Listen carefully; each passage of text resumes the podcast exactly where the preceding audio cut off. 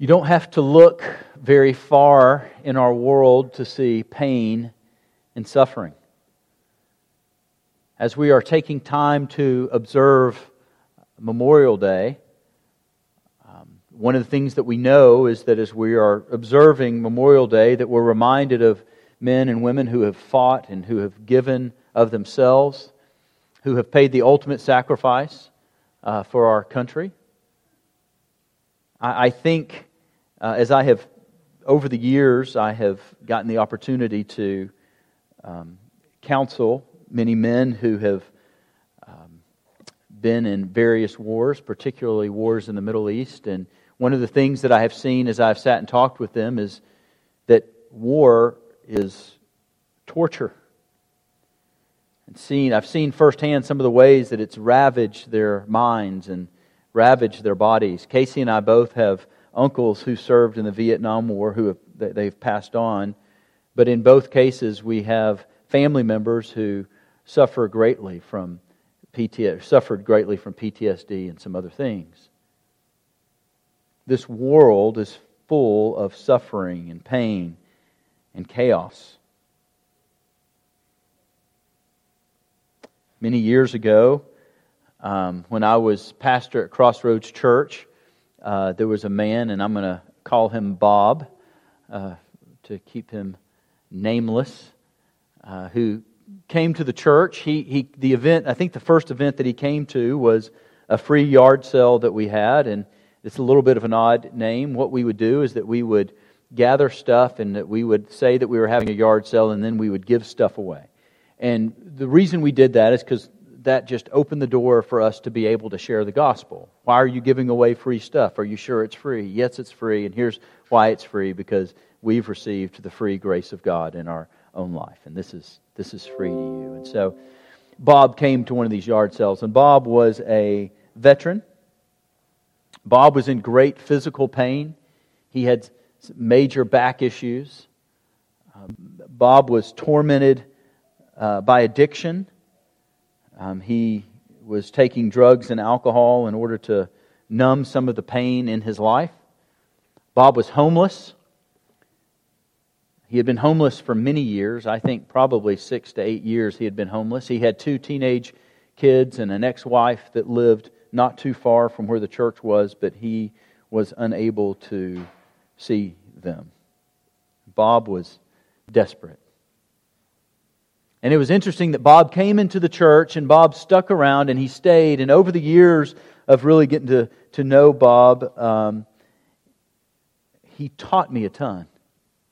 I loved when Bob would get up and share a testimony. Bob would also serve like nobody else. He would cook for hours and hours and hours. And uh, my kids became very fond of his cooking. We would have Wednesday night meals, and they would always wonder if Bob was the one who was cooking that evening.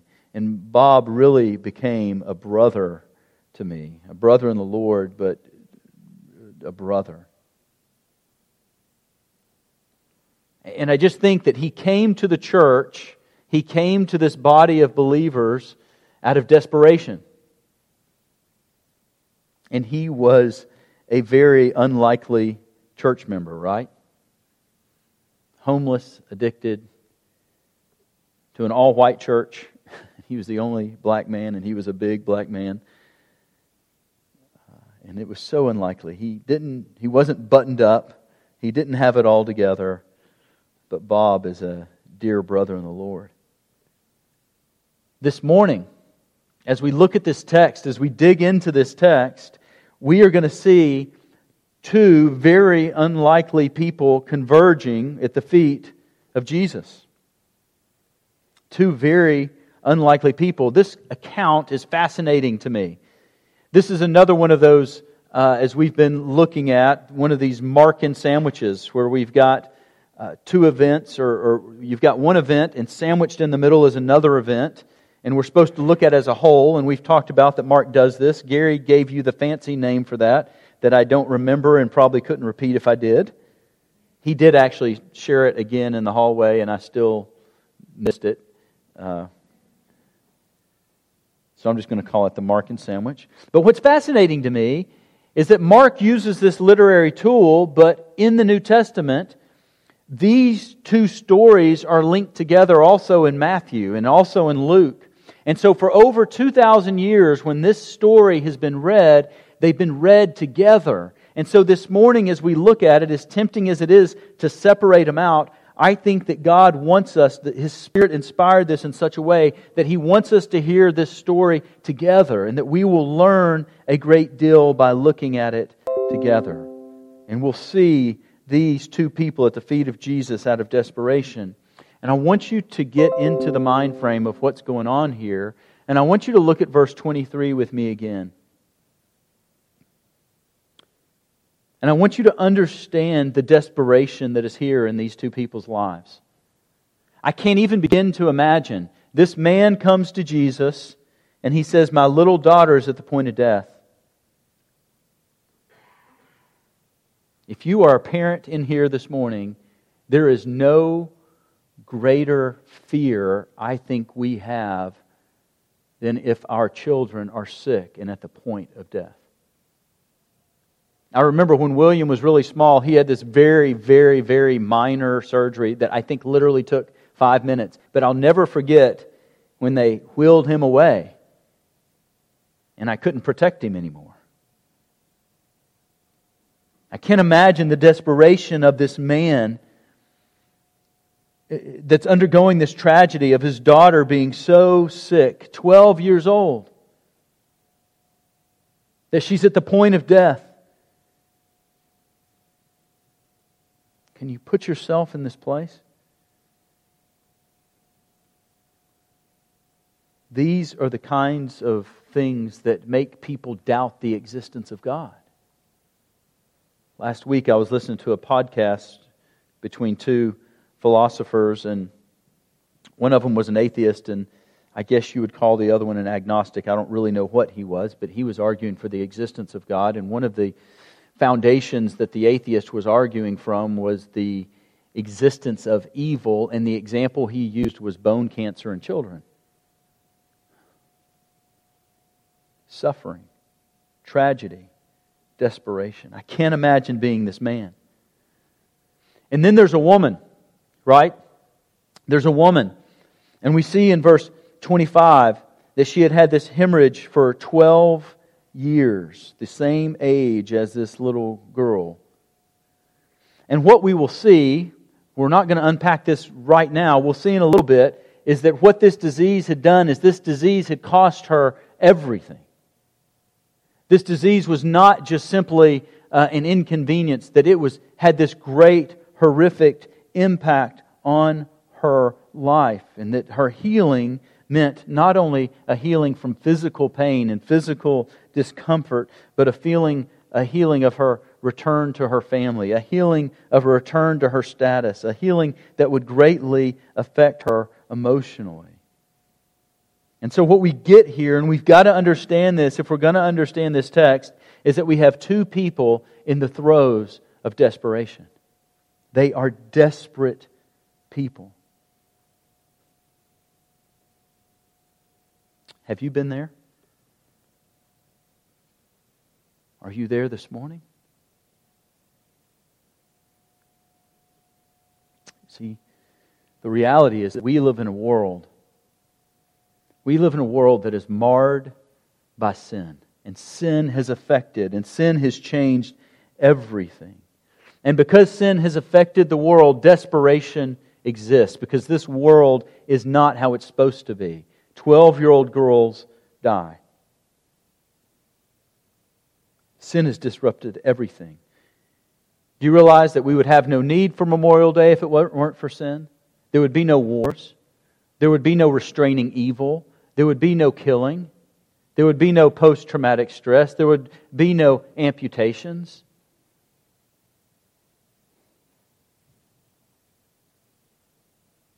Not only do people do bad things, but the reality of living in a disordered world means we live in a world where there is sin and when there is sickness and where there is death. And Friday, one of uh, Silas's coaches uh, was asking me, making sure that I could be at his game on Saturday early enough because he was going to the funeral of an 11 month old girl. Can you imagine? 11 months old. You do not have to think very long or look very far to see the results of sin and brokenness and devastation in this disordered world. And praise be to God. Praise be to God that God did not leave us alone. God did not leave us to our own devices, but it's into this world that God sent His Son, Jesus. And Jesus comes, and Jesus is bringing hope to a people who are devastated and who are desperate. And Mark has been clear. If you have been with us through this study, Mark has made it clear in this teaching. We have seen the authority of Christ, haven't we? Christ has authority over sickness. We see Christ coming over and over again on repeat in Mark, and he is healing people. We see over and over, we saw it last week, that Christ has authority over the demonic, over Satan, and we see him casting out demons. We see that Christ has authority over nature. When nature comes and a storm comes upon the sea, that Christ has the ability to come and to stop the storm. And today we're going to see that he even has authority over death. But I want you to know that there is a greater hope that we have. And the greater hope that we have is that Christ has authority over all sin. Not just sin as it's incurring in the world, but over sin in your life. That Christ, because of his death on the cross, has reconciled us to God so that our deepest need, our deepest desperation has been taken care of. And we looked at this in Easter, didn't we? At Easter, do you remember as we looked at the book of Revelation and remember one of the things that we one of the things that we thought about, one of the things that I wanted to draw to your attention is that in the book of Revelation, it's revealed to John that there will no longer be any curse. And so we know through Christ that one day we will be in his kingdom forever without any of the effects of sin. And we have Christ here in this passage coming in, and he is ushering in this new kingdom. And until then, we live in this world. And you know, my amazement as I look at this text and as I think about the desperation, as I think about sin and brokenness in this world, my amazement is that so many people who are so desperate run away from Him.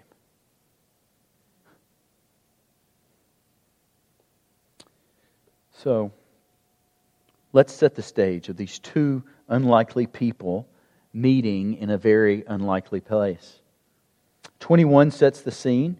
If you remember, if you've been with us, Jesus had crossed over again in the boat. So Jesus had got in the boat went over into Gentile territory, met the demoniac, and here we have him coming back over. He's back in Capernaum. He's on the other side. And surprise, surprise, as he gets to the other side, what is there waiting for him but a large crowd? The crowd was so large, look, it says so that he stayed by the seashore. He doesn't even try to go inland. There's a large crowd that is there and is, and is meeting him, and it is here that we meet Jairus. Look at verse 22. One of the synagogue officials named Jairus came up and on seeing him fell at his feet. And it's interesting here that this man is named in this text. And I think one of the reasons that this man is named is that at the time the text was written, he was still alive and you could go talk to him. You could go ask him about his daughter. He was named also because he was known. Look at his job, look at his occupation here. He is a synagogue official. And over and over again in this text, it tells us the, the house of the synagogue official, the house of the synagogue official. This job gave him status. This job gave him prestige. He was not a priest. A synagogue official was a lay leader, but he would have been a known person in the community. He was the guy that got everything ready for the service in the synagogue. He would have been a play, in a place of high prestige and a high position. One of the things I think is interesting here is this. Two things that I think are interesting. One is that I imagine, this is speculation, that here this man is. Jesus has been in this synagogue, and speculation is he's heard Jesus teach. He's seen Jesus do things, and he's just sat back and seen this. The other thing that I think is interesting is this. Remember, he's a lay leader. What are all the religious leaders thinking about Jesus? Do you remember where we left them? The scribes and the Pharisees? That they were seeking to do what? They were seeking to destroy him. And so the unpopular thing would have been for him to go to Jesus. He was a known man, he was a man of the synagogue. And the leaders of the day, the religious leaders, were looking to destroy Jesus. And I am struck, I am struck by this man's boldness. I'm struck right here in the middle of these crowds, verse 21, it says there was a large crowd. In verse 24, it tells us that there was a large crowd. It's a great emphasis here. There was a great multitude. In public, this man, who is not supposed to be doing this, out of desperation, comes and throws himself at the feet of Jesus. And he's risking it all. He's risking it all. He's risking his position, he's resist, risking his power by throwing himself at the foot of Jesus. And then, like we've said, there's also a woman. Look in verse 24. And he went off with him, and a large crowd was following him and pressing in on him, and a woman who had a hemorrhage for 12 years. Isn't it fascinating to you that this woman is nameless? This man with this name, with this power and this prestige, and here we have this woman that's nameless. We know that in society, in this day and age, that women were, were looked upon as lesser than. And it's interesting here that we don't get this woman's name. We know that her place in society is probably not very good. In fact, this woman is known in history by her disease. She had this disease for 12 years. I can't even imagine. Some of you have suffered with illnesses and diseases and things for many, many years, and I have seen some of you suffer greatly, and I can't imagine bearing the weight of something like this sickness for 12 years. You know, in our day and age, a, a, hemorrhage like this, a woman who has a bleeding issue, it's, it's kept as a private matter, but in this day and age, it was public, it was costly. If we look, I'm going to turn to the book of Leviticus, and I just want you to hear. You don't have to turn there. In Leviticus chapter 15, starting in verse 25. Now, if a woman who has a discharge of blood many days, not at the period of her menstrual impurity, or if she has discharge beyond that period, all the days of her impure discharge, she shall continue as though in her menstrual period she is unclean. Any bed on which she lies, all the days of her discharge, shall be like her bed at menstruation, and everything on which she sits shall be unclean, like her uncleanness at that time. Likewise, whoever touches them shall be unclean, and shall wash his clothes, and bathe, in water, and be unclean until evening.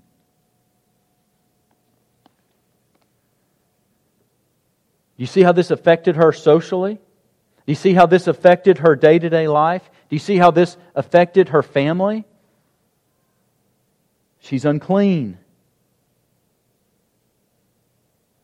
For 12 years. And as I was studying this, verse 26 just hit me really hard, and, and it really gave, gives insight into how desperate this woman is. Notice the wording of verse 26 that she had endured much at the hands of many physicians. She had gone to doctors, and it says that she endured. She spent all that she had. She was hopeless. She was not helped at all, but rather grew worse. She had tried everything, she had spent everything. And this shows us the extent of this woman's desperation. And can you even imagine going to these lengths and ending up being worse and in the position where you are slowly dying with no hope?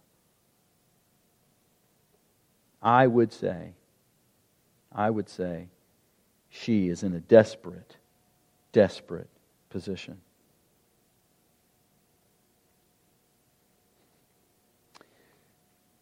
And notice, notice, we're going to see Jairus comes straight out in the middle of public, in the middle of the street, works his way through the crowd, and throws himself at the foot of Jesus. And this woman has a different plan. She's going to be a little bit more stealthy. I think she knows her position. She doesn't want to create a stir. She does she knows that she's unclean, but she also she also out of her desperation has faith that she can be healed, and so she comes up with another plan. And let's look at this plan and look at what happens starting in verse 27. After hearing about Jesus, she came up in the crowd behind him and touched his cloak. For she thought, if I could just touch his garments, I'll get well. And notice what happens. Can you imagine the joy? And immediately the flow of blood was dried up, and she felt in her body that she was healed of her affliction. Can you imagine? Can you imagine 12 years? And in an instant, in touching this man's, the hem of his cloak, that the, it's dried up and that she is healed. And in some ways, wouldn't you expect this story to end? In some ways, wouldn't you think, okay, what's going on here is that next, all of a sudden, we're going to jump back. Jesus is going to go to this little girl's house. He's going to heal this little girl, and then that's going to be the end of this story, and we're going to see the authority of Jesus, which is what we see wouldn't that be what you might expect happen? But what I want you to see and what Mark is telling us is that there is more to this story. There is more here than Jesus healing people. And I don't want you to miss it. And I want to ask you the question was it only desperation that drove people to Jesus?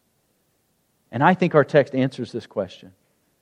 And I love the picture of the gospel that we get as we dig into this story. Let's look at verse 29. And immediately the flow of blood was dried up, and she felt in her body that she was healed of her affliction. And immediately Jesus, perceiving in himself that the power which had proceeded from him had gone forth, turned around in the crowd and said, Who touched my garments? And the disciples said to him, You see the crowd pressing in on you, and you say, Who touched me? And he looked around to see the woman who had done this. Now, I think what is fascinating here is this. Ask the question Does Jesus know who touched him? Yes. So why in the world is he asking? In fact, in the original language in the Greek, where it says he turned around to see who touched him, the who is in the feminine case meaning that Jesus knew the who was a female. He knew who touched him. And so the question is begged why in the world did Jesus do this? And I think this is a beautiful picture of the gospel. Jesus is calling her forward. Jesus is calling her forward because he has more business to do with her. This is the part of this that we can't miss that we need to see. This is a beautiful, wonderful picture. So Jesus turns around to see who had done this. But the woman, fearing and trembling, aware of what had happened to her, notice now, now she comes and falls down before him at his feet. And she told the truth. And then this wonderful, wonderful interaction happens. Notice what Jesus does. He calls this woman forward who had been so desperate. And what does he say to her? What's the word? Daughter. Daughter. This is the only time in the New Testament that Jesus speaks this word to someone. Daughter. This should draw to mind in us just in the background, harkens us back to chapter 3, verse 35, where Jesus' family is coming to rescue him. And Jesus says, Who is my mother and brother and sisters? It's those who do the will of my Father. And what we see is Jesus is looking at her and he is telling her that you, you are in my family because you are doing the will of my Father. And you may say, wait a minute, it doesn't say that she was doing the will of his Father, but isn't she? Your faith has made you well. Go in peace and be healed of your affliction. What I believe is going on here and I believe we see this in our lives as well as this. Note this. At some point, this woman who is desperate in the midst of her suffering, in the midst of her agony, in the midst of her shame, in the midst of her embarrassment, in, at some moment, she heard this word of who Jesus was and what he could do. And the thing that happened inside of her is that faith was awakened faith was awakened. And when faith is awakened, we do the will of the Father, which is this it's being drawn to Jesus. She doesn't run away from Jesus. She doesn't run away from the Lord. But when faith is awakened in her, she goes to Jesus. Faith draws people to Christ. And this is amazing.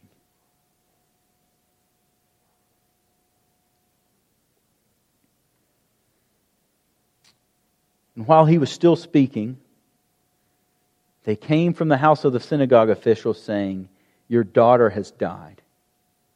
Why trouble the teacher anymore?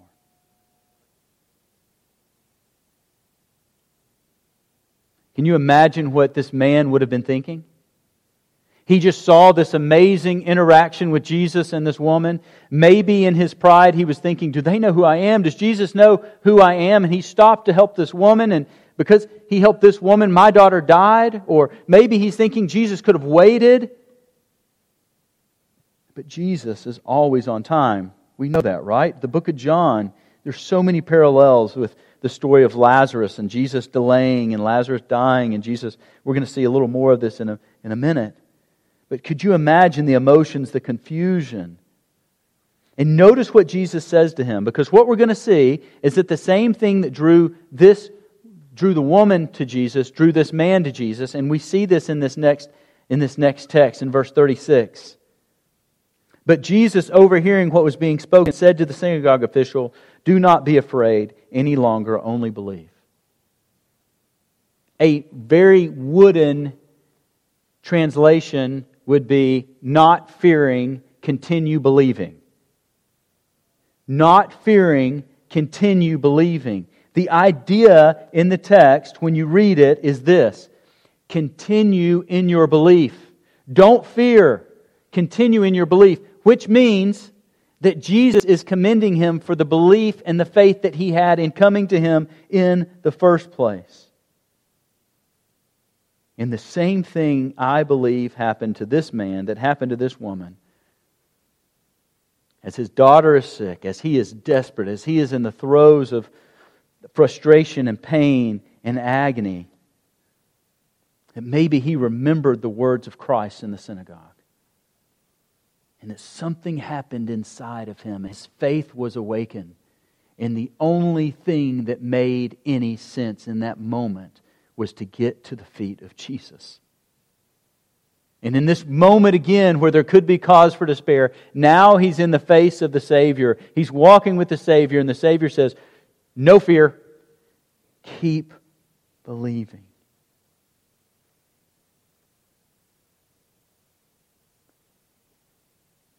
See, at the time of the deepest and darkest despair, God's Spirit can awaken faith in you and draw you to the Savior. And we see, we see that He is mighty, He is capable, He is compassionate, He is able. And we see what He's done to this unnamed woman. And now, just real quickly, we're going to run through this. Look at what He does in the life of this man, starting in verse 37. And he allowed no one to accompany him except Peter, James, and John, the brother of James. And they came to the house of the synagogue official, and he saw a commotion, and the people loudly weeping and wailing. And entering in, he said to them, Why make a commotion and weep? The child has not died, but is asleep. Now, some people want to look at this and say that the child was just in a coma and Jesus just kind of stirred her and woke her up. But if you know the culture, if you know the background, what was going on is this girl had died. And in this day and age, what you did is you hired people to come in and to wail and mourn and to play flutes. And that's what was going on at his house. This girl was dead. And it's interesting here that he uses the same wording that we see in his calling forth of Lazarus. Uh, two things here is one, that he uses the language of just sleeping, just like he said with Lazarus. And so entering in, threw everybody out. Verse 40, they began laughing at him, but putting them all out, he took along the child's father, mother, and his own companions, and they entered the room where the child was. And taking the child by the hand, he said to her, and notice Jesus does the same thing to Lazarus. He speaks directly to the corpse, and he says, Talitha cum, which translated means, Little girl, I say to you, get up. And immediately the girl got up and began to walk, for she was 12 years old. And immediately they were completely astonished. And they gave them strict orders that no one should know about this. And he said that something should be given to her to eat.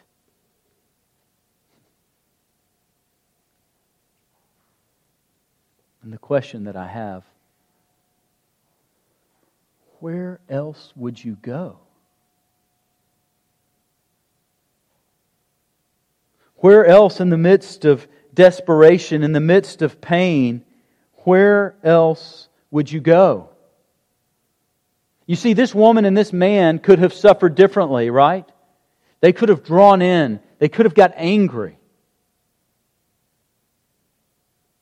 How dare God make my daughter sick? Doesn't anybody know what's going on with me? They could have been bitter, angry, mad. And some of you, some of you may be there this morning. Some of you, in your desperation, in your frustration, in your sickness, in your pain of whatever is going on in your life, some of you may be there this morning. And I am praying that this morning that the Spirit would begin to stir your hearts and that you would be drawn to the Savior. And don't miss this. Don't miss this.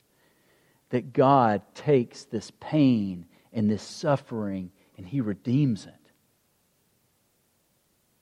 That God uses this pain and this suffering in this man's life and in this woman's life and does something much greater than raising his daughter from the dead and healing her from a 12 year disease.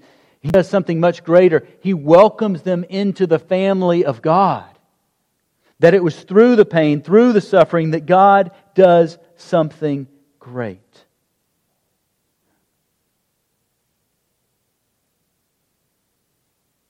My prayer, that you, if you are here and you're troubled, you're weighed down, that the Spirit would ignite the faith in you and bring you to the foot of Jesus. Maybe you're desperate this morning. Have you considered throwing yourself at His feet?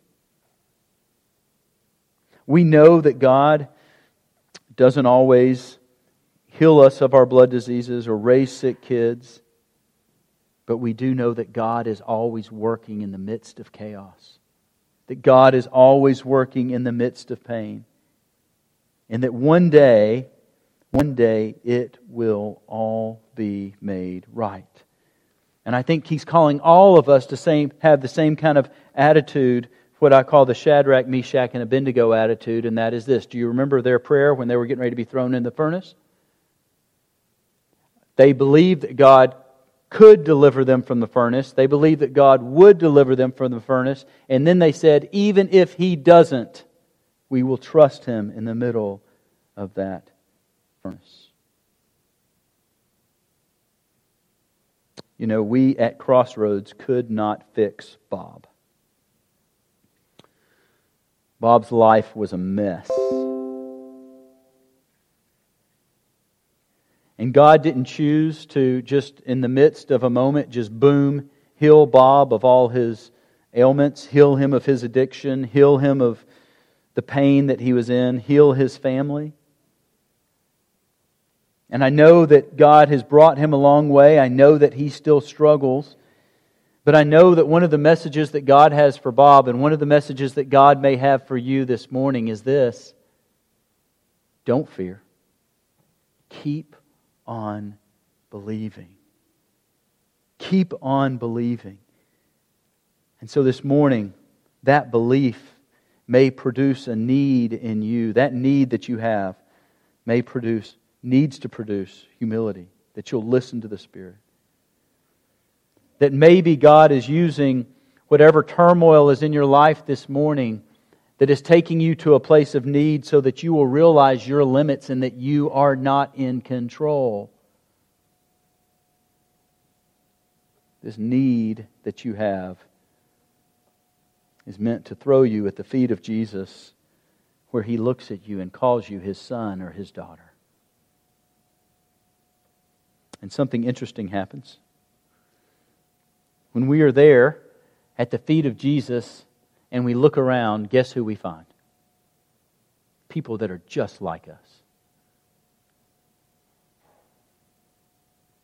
People who are just like us. I, I don't know if you get it from this story, but the thing that you need to hear is that Jairus and this woman were worlds apart.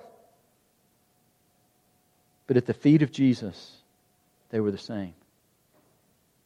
My friend Bob and I were from completely different worlds, completely different stories, but at the feet of Jesus, we're there together. And I pray, I pray that as a church, as a church, that we will see people and we will see life like Christ would have us see it.